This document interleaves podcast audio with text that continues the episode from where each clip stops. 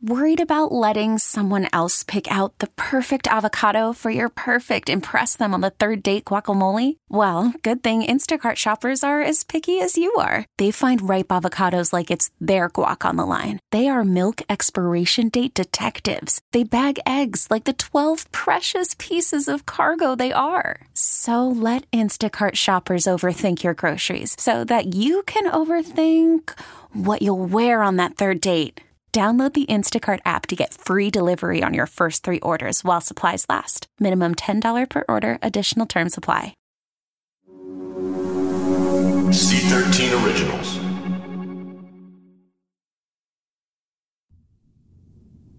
So when I was 16, my mother sat my brother, my sister, and myself down and said that she had some news. My father had gotten out of prison and she handed us each a card. We opened the card, and each of us had a $5 bill in the card. And we each had a little note written in there. Mine said, and I quote, because I remember exactly what he wrote My sweetheart, there is not a day that goes by that I do not wake up with your name on my lips. And that's all I remember. But I just remember that first part that he wrote. I thought, what a sweet thing to say with fucking five dollars. What am I gonna do with five dollars? I think movies at the time were four seventy five, so I think I was able to go to a movie. But um, five dollars for eight years, huh? I went through a lot of emotions then, so I knew he was out of prison. We didn't know where he was. He sent he had sent us some pictures and I was trying to figure out where those pictures were from. They looked like they were from upstate New York or someplace up in the New England states. My brother sent him a letter saying that he wanted to go live with him, and my father never answered. And that like destroyed my brother.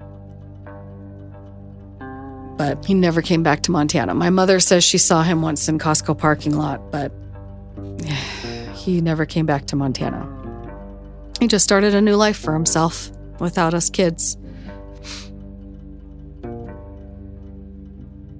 I remember as a kid, the day he got out, I was a freshman in high school. This is my younger sister, Jamie. I like ran to my room, I read the letter and I was so excited and I pulled out some stationery and I remember I started writing him back a letter and I remember I put like kin- I think I started with like kindergarten or first grade telling him like my teacher's name, who my best friend was, everything I did. And I remember I got to I think it was about 7th or 8th grade and I just remember thinking, you know, why do I have to tell him all this? He's my dad. He should know all this. And I just crumpled up all the papers and threw them away. You know, I thought of it over the years if he tried to contact me, wanted to see me. I just didn't really have any desire to. I think he was a bad person. And not necessarily because he was a biker, but, you know, once I had kids, my family's always come first. You know, my grandparents, my siblings, my mother, and then, you know, once I started having kids and my husband, they've always been my priority. And that's just how I choose to live my life. I think maybe if he would have tried to keep in contact with us as a kid, things might have been different. You know, I mean, he was my family, he was my father. I probably could have forgiven him for everything that happened. You know, but he left. He didn't want to be part of it. The fact that my father's gone, I never knew him, really doesn't bring a tear to my eye. What does that say about me? And you know, I really kind of struggled with that a lot. But I kind of finally, you know, had the epiphany is like, it's not what it says about me, it's really what it says about him. You know, he just, he wasn't a good person. I don't think he was a good person all the way to the end. I think that he thought that he could make a better life for himself and that he could sell a story and sell a book and that that would change his life around. I think he was just tired of the hustle. And I think that all this stuff is kind of evidence of that. He still held on to it. He didn't want to get rid of it. He's, you know, I puts a little note with his patches. You know, I take off these patches and throw them down in disgust. but yet he's held on to them all these years. Really, if they disgusted you, why didn't you throw them away and burn them? Why do you have all these newspaper articles of every Hells Angel story? I could respect the fact that you wanted to be in a brotherhood and be a part of that, but the fact that, you know, that's what you said you wanted to do and you turned on all of that, and you said because you wanted to be a family man and you were tired of all the killing, but yet all I see from this trunk of stuff is one picture of me, but hundreds of letters to all these people trying to make a buck off of your story. But Jackee had a lot of questions, and there's a lot of holes to be filled in. Jackee needs this. This is what she needs to do. She wants to fill in these holes. But I just, I had no desire to be a part of his life and to know him. And even now, I don't. Everything that he went through his whole life and stuff, I just think, I think it was pathetic and I think it was sad. What good's a man who's lost his soul? Can't take a stand mm, when his flame's gone cold. Mm, fend off the enemy, sing out the jubilee with all the fire we can breathe. I'm Jackee Taylor, and this is Relative Unknown.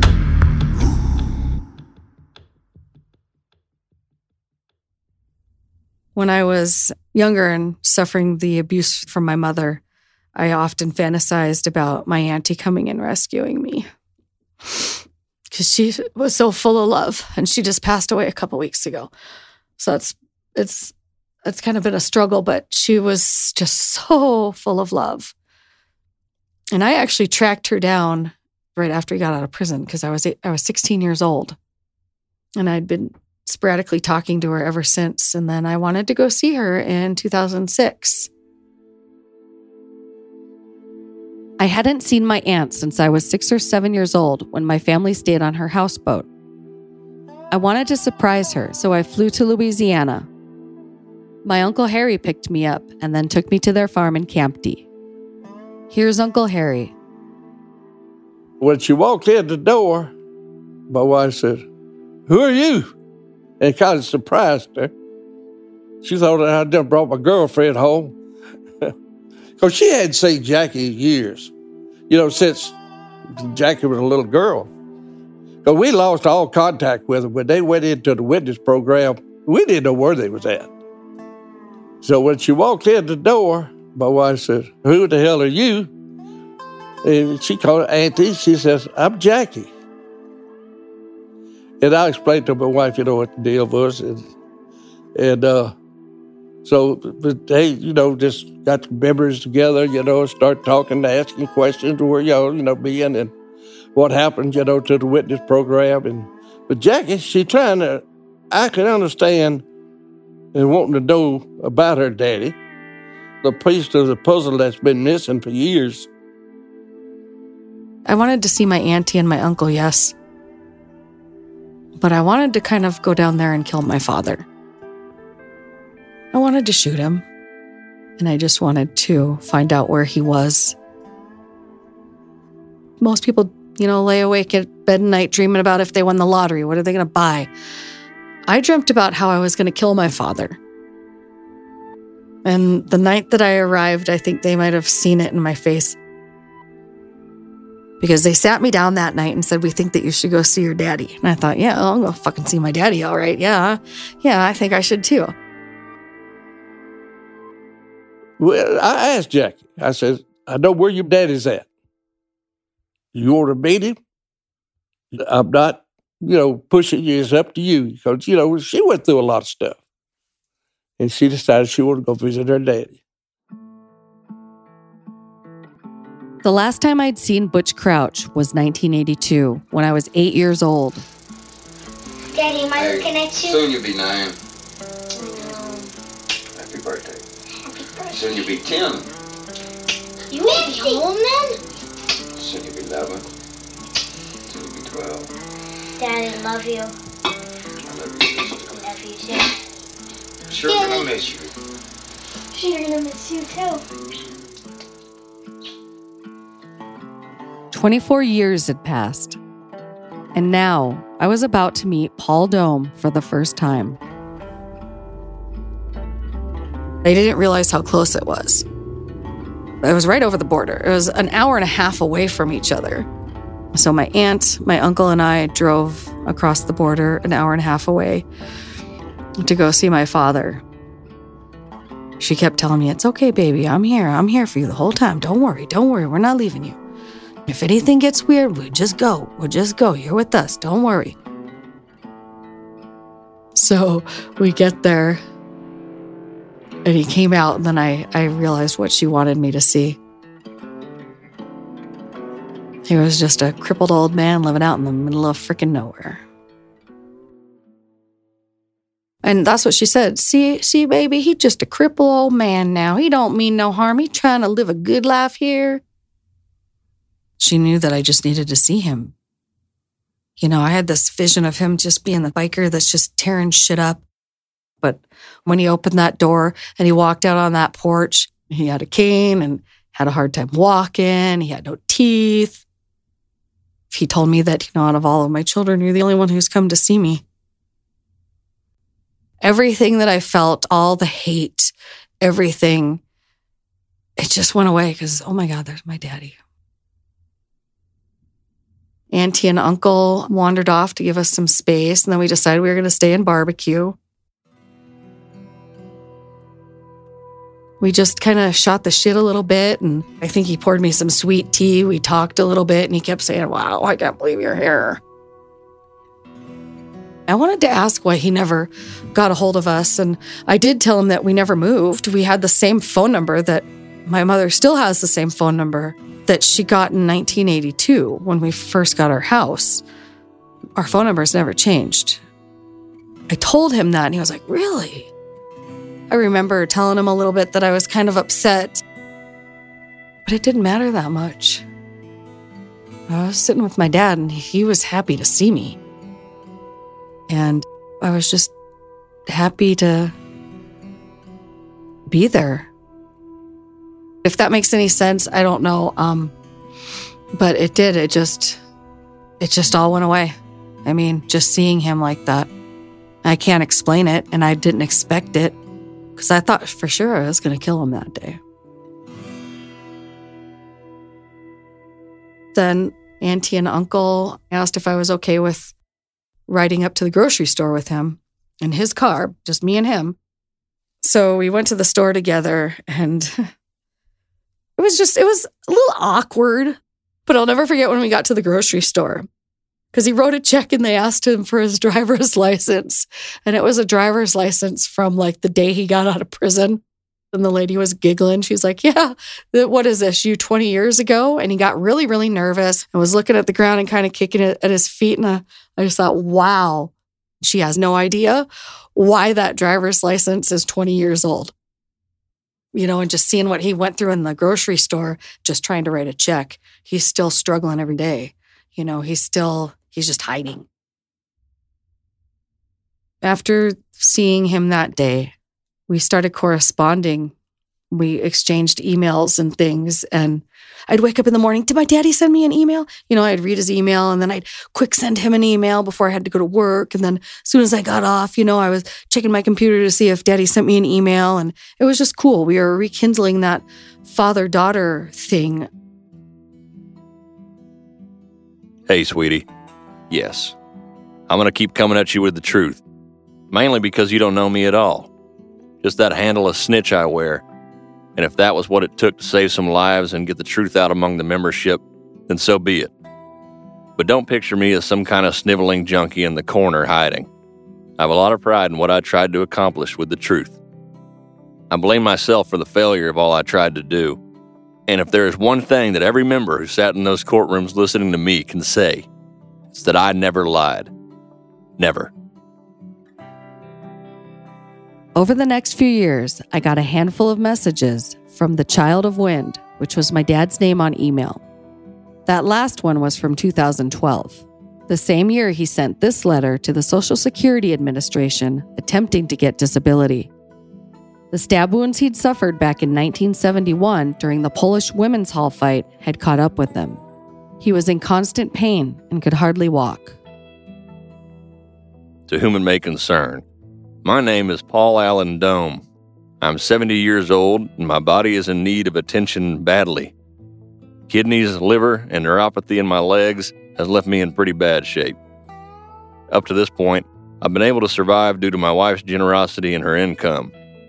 My former name was Clarence Addy Crouch, and I believe my old social security number was 52018 is about all I can remember of such, if this will assist you in any way. As you'll see, I have very little work records, but hopefully in many ways, I made up for such in all my efforts in numerous courtrooms across the country. Please, if this could be somewhat rushed or hurried along, I would be more than appreciative due to my condition and need to seek medical attention and care. Thanking you in advance, Paul Dome, Lake of the Pines, Texas. What I learned about my father was that he was going through a lot of physical pain. He was having a lot of problems getting disability, getting Social Security, getting any help from the government like they'd promised him so long ago. This just got worse and worse over the years to where he could barely walk. He could not afford any of the surgeries or medications that his doctors had suggested. And I felt his pain and I felt his frustration at the fact that nobody was helping him. While waiting for a response from Social Security, he sent this letter to the U.S. Marshals Dear Sir, during my WITSEC involvement, I was informed many times that should I ever request my medical records and all other paperwork taken for my security in the name Clarence Addy Crouch, they would be returned upon request. I'm requesting that all documents be returned to me, including my children's birth records and such, which was also cleaned by WITSEC in 1982. My urgency at this point is because I only have a short time to appeal a denial by Social Security, so I need those medical records gathered up by WITSEC, along with the many doctor's records from 1990 to 1995 paid for by the Marshal Service. As you can see, my security was broken in my attempt to obtain my disability from Social Security. People might think, well, who would care about somebody that had done all of the heinous acts that he had done in the 60s, 70s, and 80s? But ultimately, the US government made him a promise that they would help him and take care of him. He was not receiving any kind of assistance. So, regardless of whether he was a monster or not, the Department of Justice and the US Marshals and the ATF made him a promise that they did not fulfill in the end.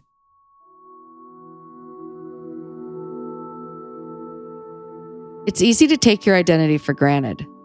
And it's easy to forget how one little piece of paper, a birth certificate, makes all the difference in the world. When I was put into the witness protection program, my birth certificate was scrubbed, and I was never issued a new one. I had difficulty getting into elementary school in Montana, then with joining the Girl Scouts and signing up for dance and sports. Then there were the issues proving who I was when I was placed in foster care. Then I couldn't get a driver's license. And when I couldn't get a passport, I eventually had to travel to Seattle to a U.S. Marshal's office there to get one.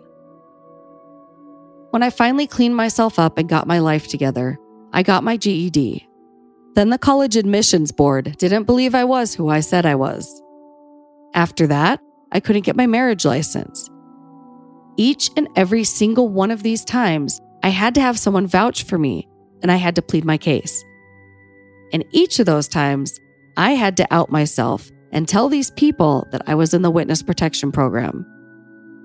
Then one day, I got a letter in the mail which stated that my children's medical coverage had been denied. I wasn't able to provide a birth certificate, so there was no proof that I was a citizen of the United States. Having grown up in WITSEC, I was used to these things happening to me, but now they were happening to my children. That was my breaking point, and I went to the press. In 2010, the Billings Gazette published an article about me, and that's when things began to change. That's when I learned that getting the word out was the only way that the DOJ and the marshals would listen. And since then, I've been contacted by several people who've gone through exactly what I have. And my advice every time is to talk loud enough so that the government listens. My father could have used that advice. In March of 2012, he received a denial for disability from the Social Security Administration because he couldn't provide enough personal information. The last correspondence I found relating to my father's health was a Freedom of Information Act request that he filed in March of 2013, just three and a half months before his death. He was asking for his medical records from before he entered witness protection. There was no response. A bank statement in the trunk from a few months earlier showed that he had $50.71 in his account. With no disability or insurance and no money to cover any medical costs, he self medicated, like he always had. This handwritten letter from my father's wife in Texas was at the bottom of the trunk. Dear Paul, today is the beginning of a new person you see in me.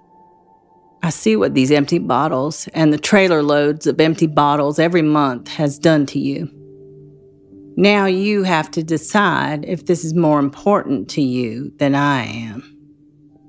One of us has got to go, and it's up to you which one you choose. I can't see this keep going on any longer for me. Talking to you doesn't solve anything. Your drinking is killing both of us and I do not intend to continue being a victim. The problem keeps getting bigger and bigger, and it has to stop, either for you or for me. It's pitiful when everything we've worked for is measured in empty bottles. Vivian. Marion County 2, 508. 508, be advised, we have a structure fire behind One Eye Jacks on FM 729. How my father chose to perform his last act of life was horrible. He killed his wife, his stepson, and himself. He shot them both one was shot twice, so that would mean that they didn't die right away. So he had to shoot him again. The bodies were left to rot in the house for three days, and he holed up in the house with them. And when they started to smell, he let his dog out and he set the house on fire. And I think that that was probably premeditated. It was a complete pussy act there were so many millions of options. I just wonder why didn't he call me? Why didn't he tell me? I was his only child that reconciled with him and that talked to him. He once bragged about having over 13 children. I was the only one that talked to him during that time period, and he knew that he could always call me, and I would have helped him through this situation. So I'm very torn in my emotions. I'm mad still that he did that. There are so many other things that he could have done instead. But I feel sorry for that fucked up little boy that grew up to be a man who was the monster and the horrible, horrible, disgusting human being that he was.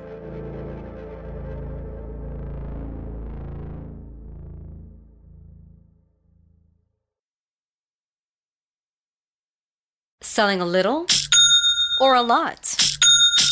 Shopify helps you do your thing, however you cha-ching. Shopify is the global commerce platform that helps you sell at every stage of your business. From the launch your online shop stage, to the first real life store stage, all the way to the did we just hit a million orders stage. Shopify is here to help you grow. Whether you're selling scented soap or offering outdoor outfits, Shopify helps you sell everywhere. From their all in one e commerce platform to their in person POS system, wherever and whatever you're selling, Shopify's got you covered. Shopify helps you turn browsers into buyers with the internet's best converting checkout. 15% better on average compared to other leading commerce platforms. And sell more with less effort thanks to Shopify Magic, your AI powered all star. Shopify powers 10% of all e commerce in the US. And Shopify is the global force behind Allbirds, Rothy's, and Brooklinen, and millions of other entrepreneurs of every size across 175 countries. Plus, Shopify's award winning 24 7 help is there to support your success every step of the way. Because businesses that grow, grow with Shopify. Sign up for a $1 per month trial period at shopify.com slash odyssey podcast, all lowercase. Go to shopify.com slash odyssey podcast now to grow your business, no matter what stage you're in. Shopify.com slash odyssey podcast.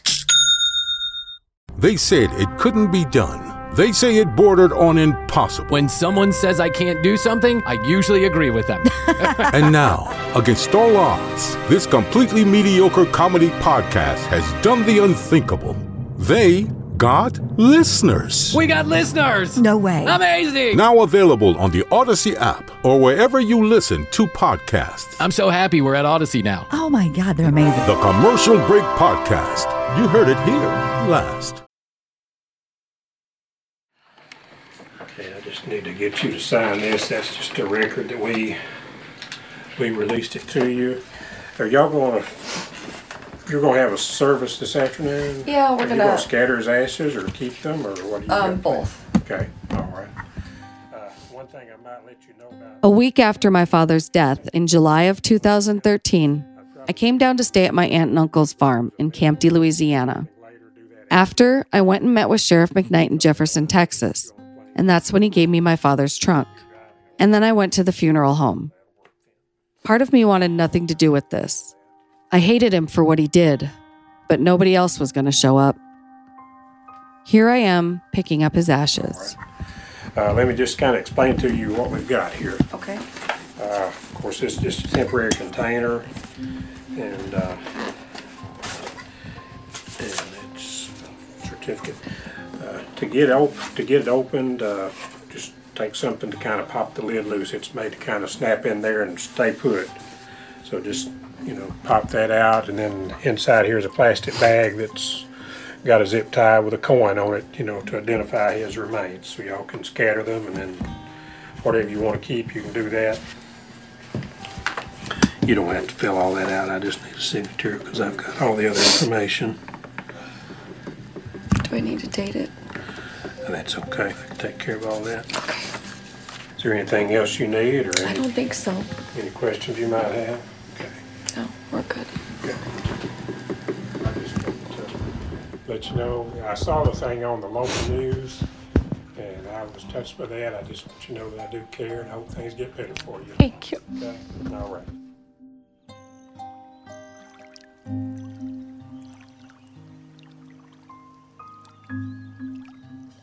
I just sprinkled some of my father's ashes in one of his favorite fishing spots. He really loved it out here. And this was where he was happiest, so this is where he needed to be. So we laid him to rest, I guess. Is this closure for you? No, not at all. I just have a lot of unfinished business.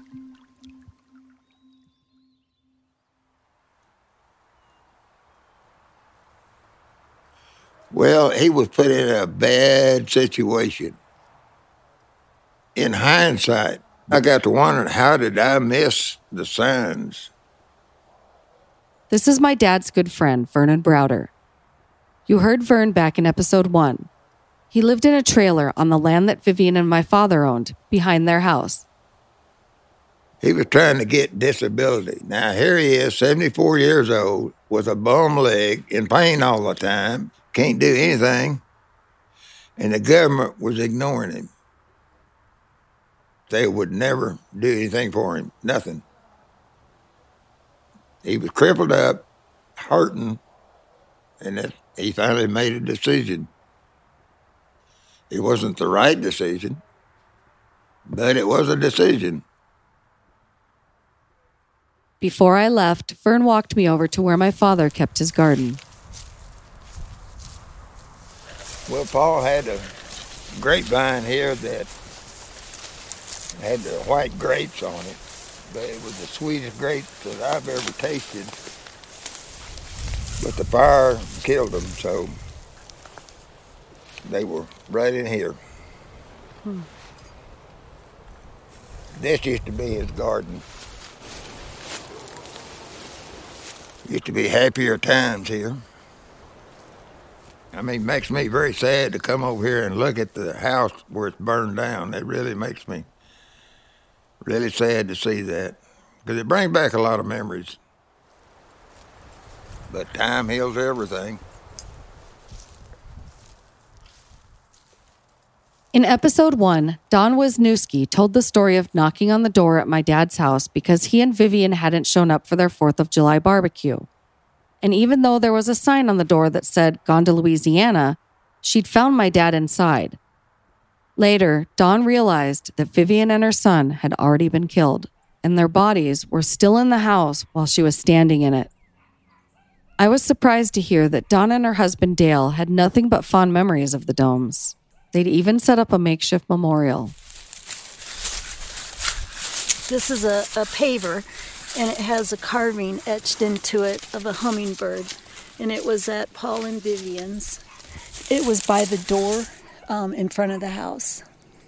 And um, I, I brought it here to be in the, the garden, in the planter with the, the, um, the flowers and the, the greenery that came from, from the uh, RV park. And when we got it, it was all charred from the house fire and all of that. So it, it just it reminded us of Paul and Vivian. It was, uh, as far as I'm concerned, they were really good friends. Whenever I drive past there, I think about Vivian and Paul. We we never forgot them, and you know it it it, it always makes me wonder, you know, how Paul could have done that. He wasn't an awful person.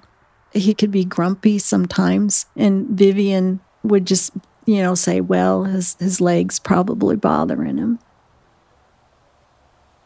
I guess you just you don't always know people.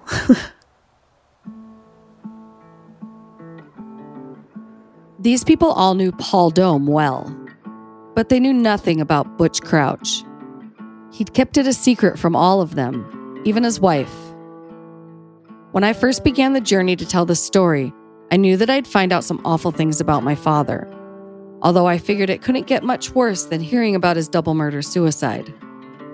But I also hoped I'd hear from people who he touched in positive ways.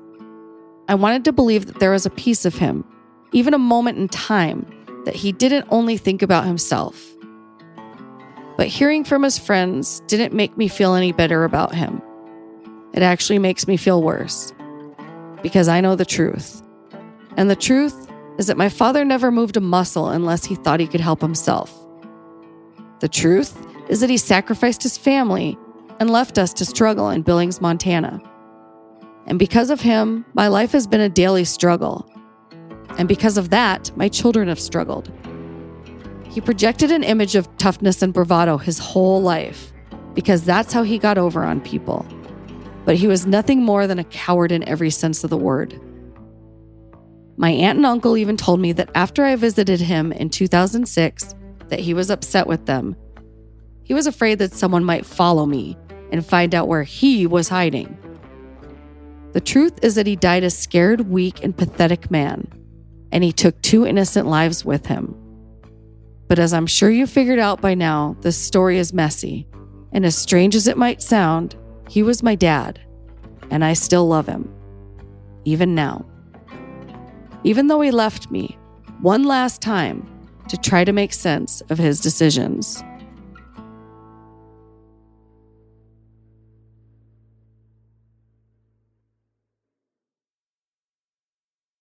Hi, I'm Daniel, founder of Pretty Litter. Cats and cat owners deserve better than any old fashioned litter. That's why I teamed up with scientists and veterinarians to create Pretty Litter. Its innovative crystal formula has superior odor control and weighs up to 80% less than clay litter. Pretty Litter even monitors health by changing colors to help detect early signs of potential illness. It's the world's smartest kitty litter. Go to prettylitter.com and use code SPOTIFY for 20% off your first order and a free cat toy. Terms and conditions apply. See site for details. Calling all pop culture enthusiasts. Are you obsessed with all things celebrity? Do you live for the drama, the laughs, and the unexpected moments that unfold on social media? Then you're going to want to tune in to the Comments by Celebs podcast. Join us three times a week as we deep dive into every aspect of pop culture. Whether it's dissecting the latest trends or just chatting about your favorite celebs, Comments by Celebs has you covered. We have new episodes out every week. Follow and listen to Comments by Celebs on the free Audacy app or wherever you get your podcasts.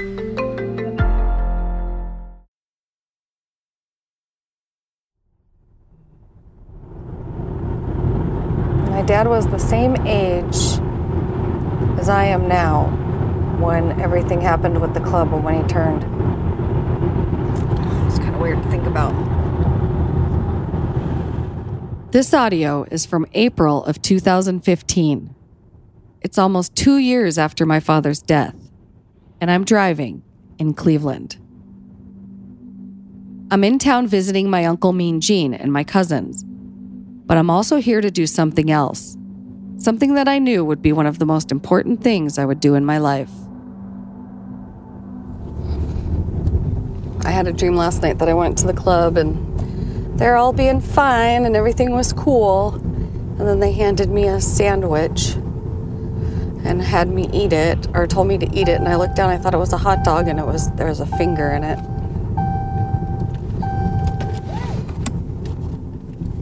Everybody uh, is nervous about the Hells Angels still. They're concerned about what they think, and me, on the other hand, it's a story that needs to be told.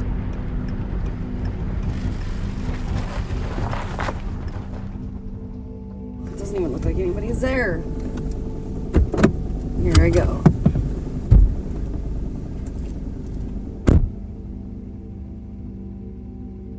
Ever since Sheriff McKnight gave me my father's trunk and I opened that Ziploc bag with his patches inside, I thought about this moment. From the time that I was seven years old, I was told that the Hells Angels wanted to kill me and that my life depended on staying as far away from them as I could.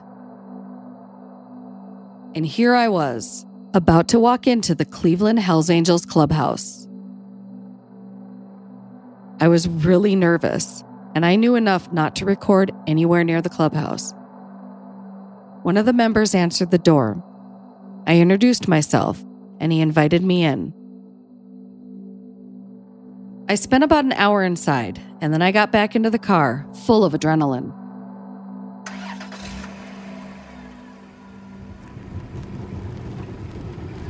I was nervous. I didn't know who was going to answer the door. I didn't know how he was going to act towards me. Um, and then I just told him I just have something. I just I brought it a long way. And he said, "Well," and he asked, "Why? Why did you come to Cleveland?" I said, "Because I need to give these patches back. These patches are not mine. They belong to the club. Everybody thinks I'm crazy for bringing them here, but it's something that needs to be done." I said, "Do you know who I am now?" And he said, "Yep." I said, Do you know what I've gone through? And he said, Yeah, I do actually. Like, you're on the witness protection program, right? I'm like, I sure am. He knew exactly who I was. Once it clicked, oh, oh, okay. Yep, I know who you are. Yep. I'm like, everybody thinks I'm crazy for coming here. And he's like, You know, you're returning these, and not many people would have done that, but you did. So we really appreciate that, that this is where they belong. I'm like, I've been offered a lot of money for these. He's like, Oh, I know and we'd be happy to give you money for them. I'm like, nope, I don't want your money. My dad would be furious if he if he knew what I just did, because that is not what he wanted me to do with those patches. But it's not his decision to make anymore, it's mine.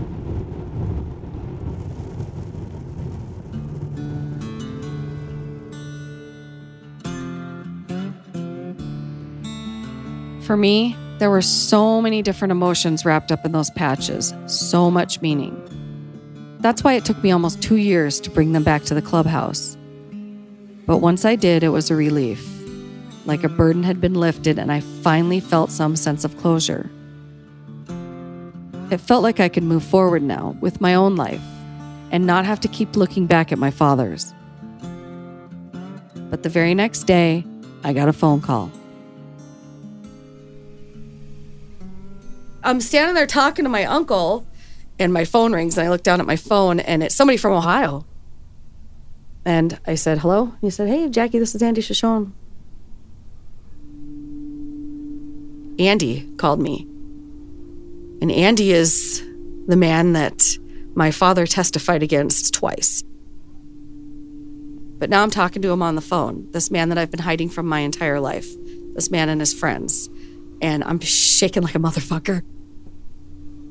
And I'm, I'm trying not to shake. I'm trying to keep my cool. I'm trying to keep my voice cool. Um, but I'm freaking out and I'm pacing on the little pebble path. Um, and my uncle is watching me intently. And he's trying to listen and watch me. And I'm, how's it going, Andy? Hey, you know, Andy said, I heard about what you did. And we just wanted to know if uh, maybe we could take you out for dinner. Do you have any plans? How long are you in town? So I made plans to have dinner with Andy Shoshone and another Hells Angel named Kenny Yates, who was a member at the same time as my dad.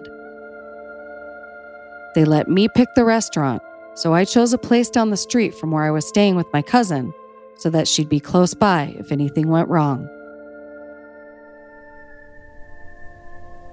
I was nervous. Yeah, I was nervous because I'm the daughter of the man who tried so desperately to lock them up. And I'm going out to dinner with them. There's the little thing in the back of my head that what if you're just fucking stupid? What if you're just being too trusting? What if you, you know, what if they really do want to kill you? It was nerve wracking to me, but I had to see if I still had anything to worry about. They were actually standing outside waiting for me. And I recognized them right away. They're two guys in leather jackets. They weren't wearing their colors, but um, they were standing outside of the door. So we went and we got a table. So I'm sitting down with these guys that every sect of the government has told me for the past 30 years are, are out to kill me. I'm sitting down to dinner with these guys now.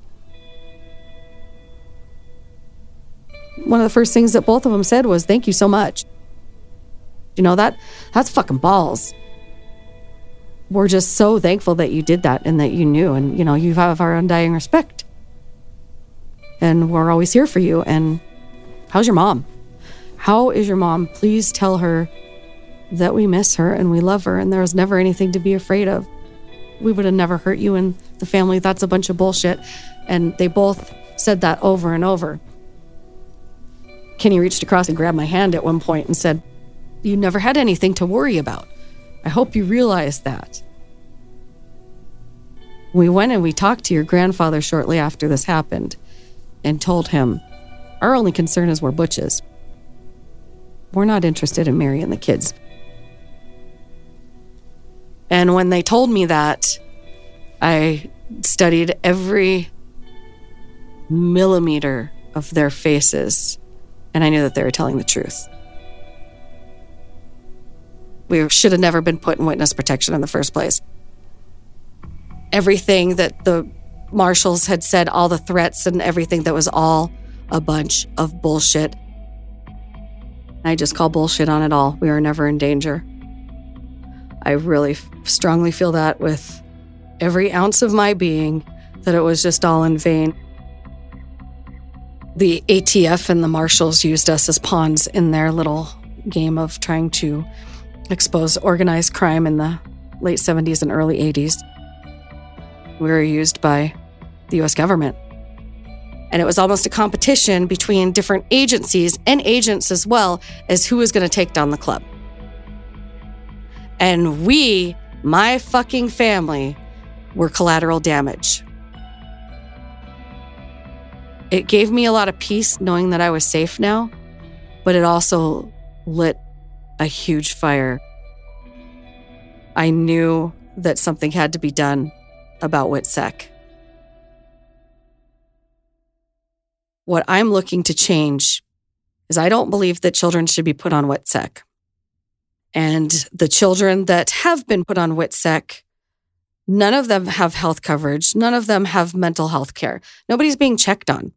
So, am I asking for money for these people? No, not at all. A lot of people think that, well, they just want money. No, I'm not asking for that. I'm asking for proper identification, proper health coverage, and proper mental health care. Those are the three things that I'm asking for for the current people that are on WITSEC. I don't care about the criminals that snitched out their buddies so they didn't go to jail. I care about the children that have been put on WITSEC from the day that WITSEC started. Those are the people that I care about. My advice would be to appoint a special advocate for each individual child. And there has to be something to prove that this child is in grave danger before they're put on witness protection program. Maybe there are circumstances where the children are in danger. Should they be given to their parents that have committed crimes? Fuck no. They should be put in a completely separate environment.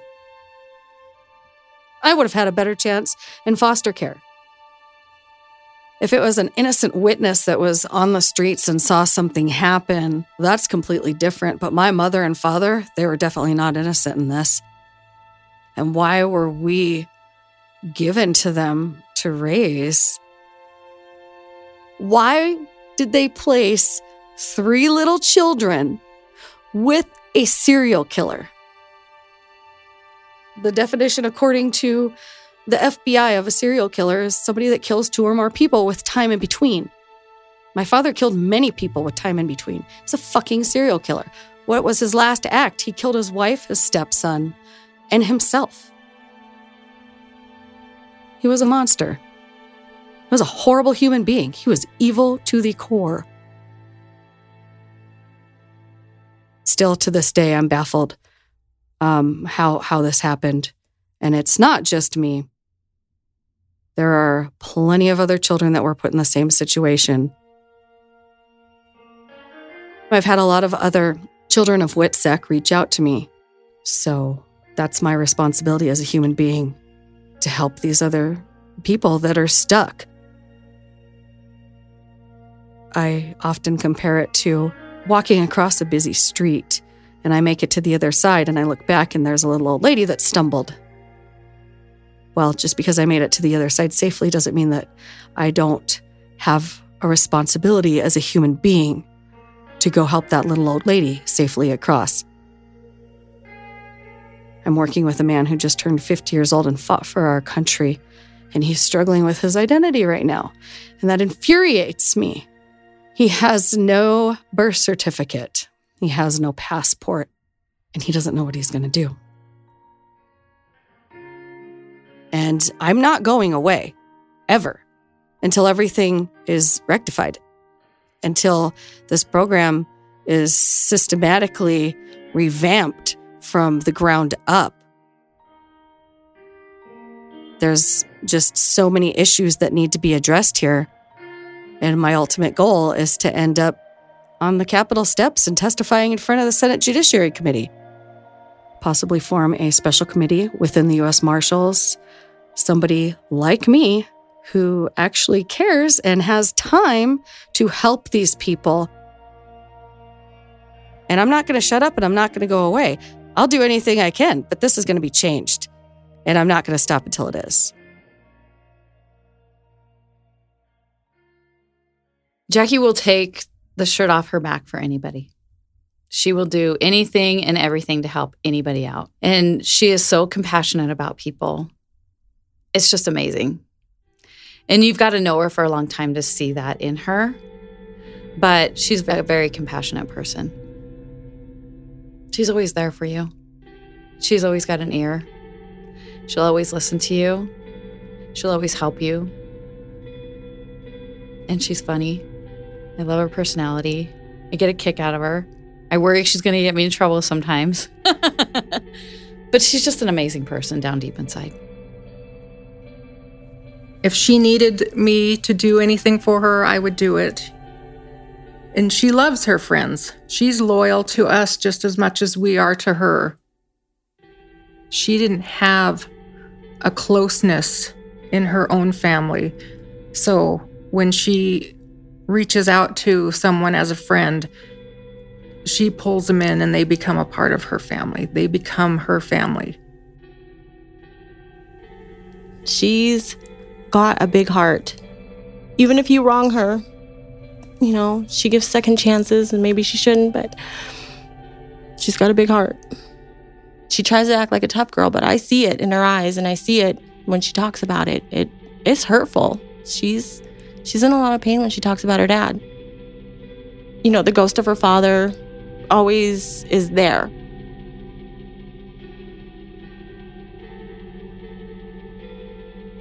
Since being ripped away from my family in Ohio, I've gained a lot of friends and I've turned my friends into the family that I was ripped away from. So I have many nieces and nephews, um, many, many dear friends, lifelong friends, and they, they mean the world to me. Um, they brought me back. I'm forever thankful to the people in my life, and they're always there. So, you know what I what I lack in in my family, my friends have more than made up for it.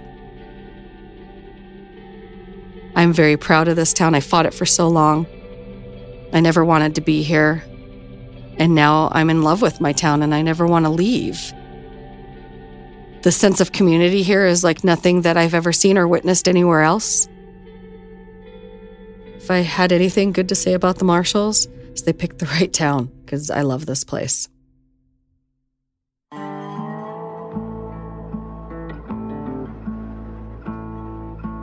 I used to think that I had the most fucked up life of anybody that I'd ever known, and I do. I've had a lot of setbacks in my life. I've had a lot of struggles. I've had a gun in my mouth many times. I chipped a tooth on my barrel once. I've been in some really dark places in my life. Everybody has the power to climb out of that hole. I have the choice every day on what kind of life I want to lead, if I want to be happy today or not. I have to look past all the shit that I've been through. Drugs and alcohol are never going to help those dark thoughts, they're only going to make them worse. One of the things that makes me the happiest is taking myself out of Jackee Taylor and being humble about myself and my surroundings. I've gained a lot of happiness serving dinner at the Montana Rescue Mission on Christmas Eve, working in hospice, taking care of people in the final stages of their life, starting a 501c3, helping families in crisis. That is what has brought me inner peace and happiness. It's all about helping people along the way. So, am I happy? Yes. I'm not resentful for the life that I've been forced to live. I'm actually very grateful. It's given me a purpose and it's given me empathy. There's really not a lot that I haven't been through in my life. And it's just made me stronger and fearless. And it's made me appreciate the little things. You know, a lot of things happen in this world, and it can be a really dark place. And every time somebody's light goes out, this world gets a little darker. And don't let your light go out. I'm not letting my light go out, and I've been through some shit. Without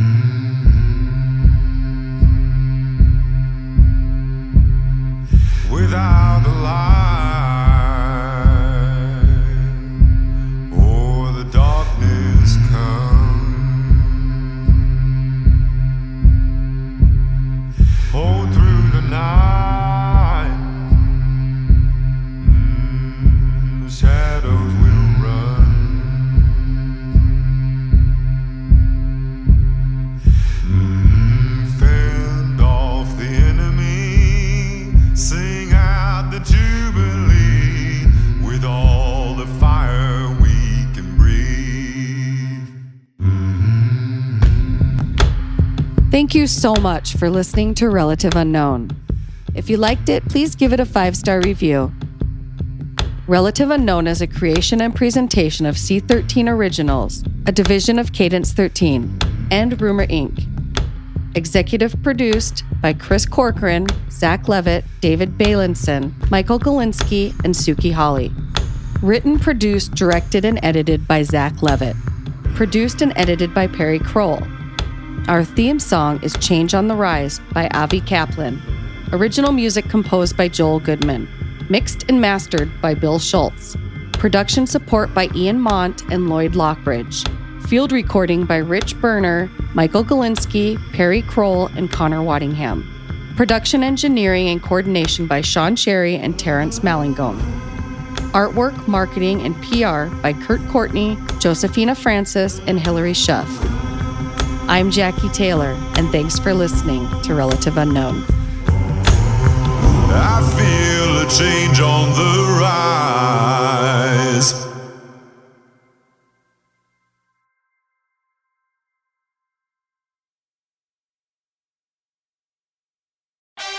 I'm Lauren Sherman, the writer behind Puck's Fashion and Beauty Memo line sheet, and I'd like to welcome you to my new show, Fashion People. On every episode of Fashion People, I'll be talking to insiders about the stuff we're all whispering between the press releases, from M&A rumors to celebrity stylist dish to the future of legacy media. Be sure to follow and listen to Fashion People, a presentation of Audacy in partnership with Puck, available on the free Audacy app or wherever you get your podcasts.